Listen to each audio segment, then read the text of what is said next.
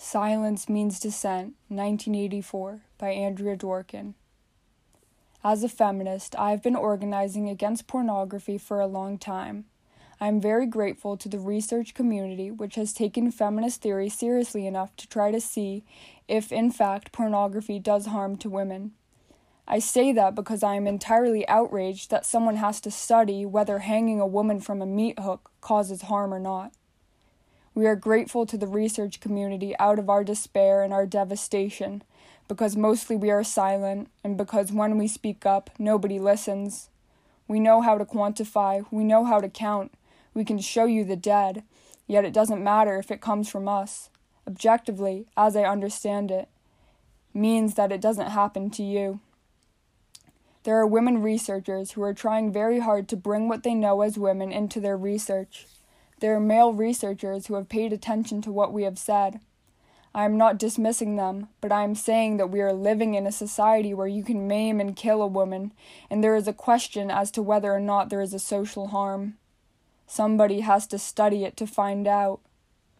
We know that men like hurting us. We know it because they do it and we watch them liking it.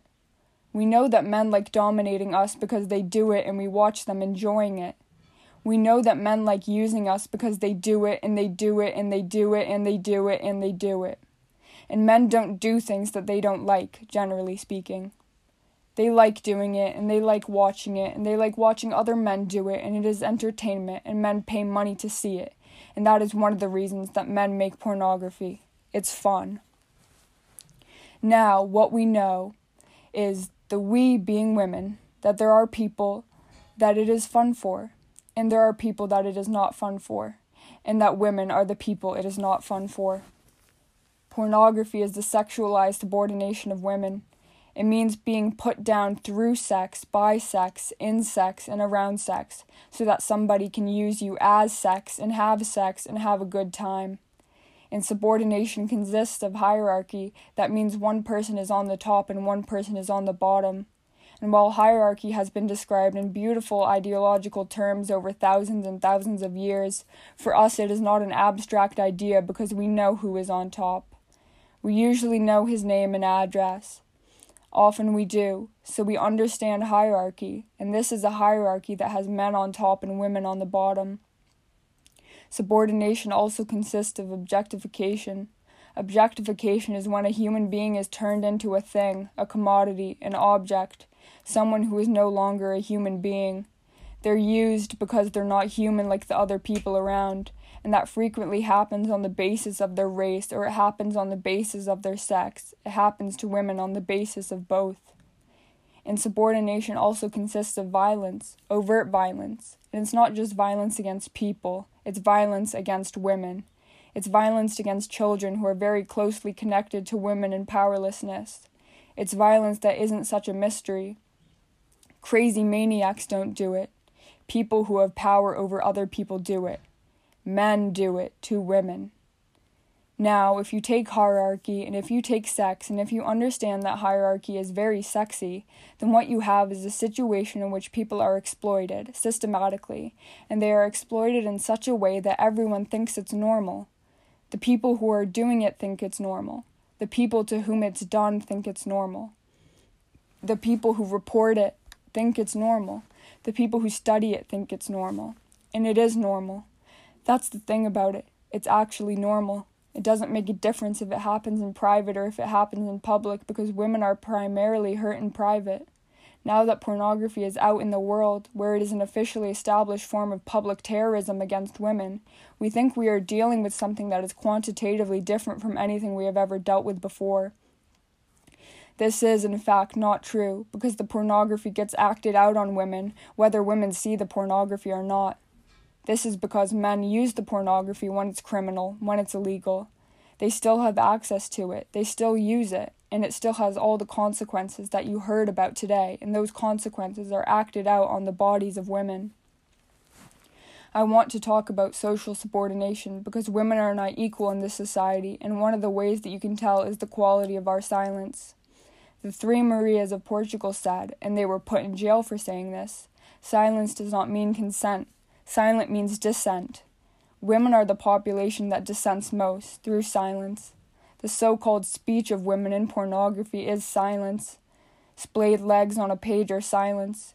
Being beaver, pussy, cunt, bunnies, pets, whatever, that is silence. The words that women say in pornography, that is silence. Give it to me, do it to me, hurt me, I want it bad, do it more, that is silence. And those who think that it is speech have never heard a woman's voice. I want to tell you that even those screams, even the screams of women tortured in pornography, are silence. Men pay money and watch, but no one hears a human scream. They hear silence, and that's what it means to be born female. No one hears you scream as if you are a human being. Catharine MacKinnon and I wrote a civil rights bill that makes pornography a form of discrimination based on sex and a violation of the civil rights of women. We hallucinated those rights in a frenzy of hope, in a delirium of dreaming. We hallucinated that women could be recognized as human beings in the social system, human enough even to have civil rights human enough to be able to assert those rights in the face of systemic sexual exploitation, brutality, and malice. So human, in fact, that one would not have to study it to see if any harm is done when a woman is tortured. So human that no one would have to study it to see if harm is done by long term, pervasive, systematic exploitation, dehumanization, objectification. So human that one could actually assume as a premise throughout life, not just today, but seven days a week and all year long, forever, that when a woman is being tortured, or even only being exploited, or even only being used and used up, that a human being is being tortured, exploited, used and used up, and that it constitutes harm to a human being. You don't have to study it. It's happening to a human being, so it constitutes harm to a human being. We dreamed that women might be taken to be so extremely human that one would know, even without laboratory evidence, that when a woman is diminished in her integrity, in her rights, humankind is diminished because of it. We thought that it might even be possible that a woman could be so human that even the law, which is not big on recognizing human rights, might recognize her as being just human enough to have to deserve equal protection under law. Just that human, not a smidgen more, just that. That's not even equality. That's not as much human as men, not really, not entirely. That's not asking for much, is it? So human that when the pimps, the parasites sell her and coerce her and rape her and destroy her and abuse her and insult her, so that men can be entertained by her exploitation and abuse, that those pimps and those users will have to face her in court for violating her human rights because she is a human being.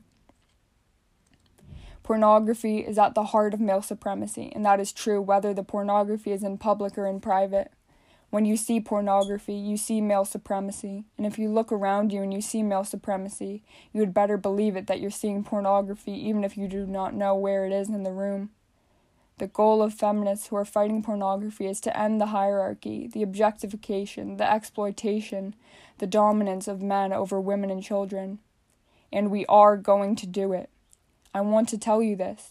If you love male supremacy but you abhor pornography, then you do not abhor pornography enough to do anything about it. Some people don't want pornography to be seen in public because it shows some very true things about what men want from women. For instance, dominance, power over women, women's inequality, the use of women as sexual objects. It also shows what men do not want women to have humanity, integrity, self determination, and complete and total control of our own bodies.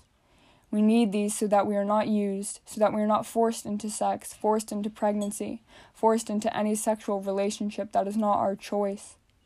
It is important to understand that the feminist movement against pornography is a grassroots movement against male supremacy.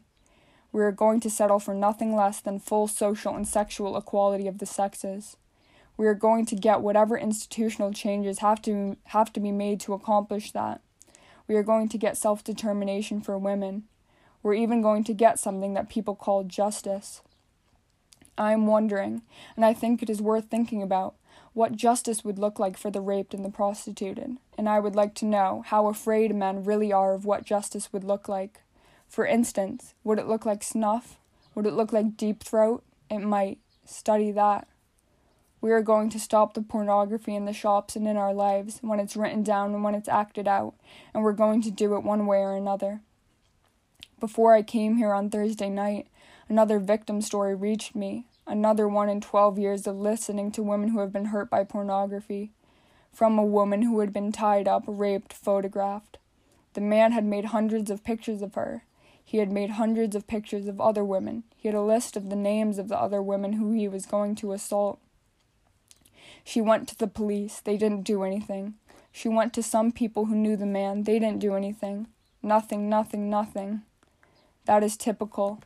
What he said to her when he tied her up, after having raped her and having started photographing her, was Smile or I'll kill you. I can get lots of money for pictures of women who smile when they're tied up like you. I want you to think about the way women smile.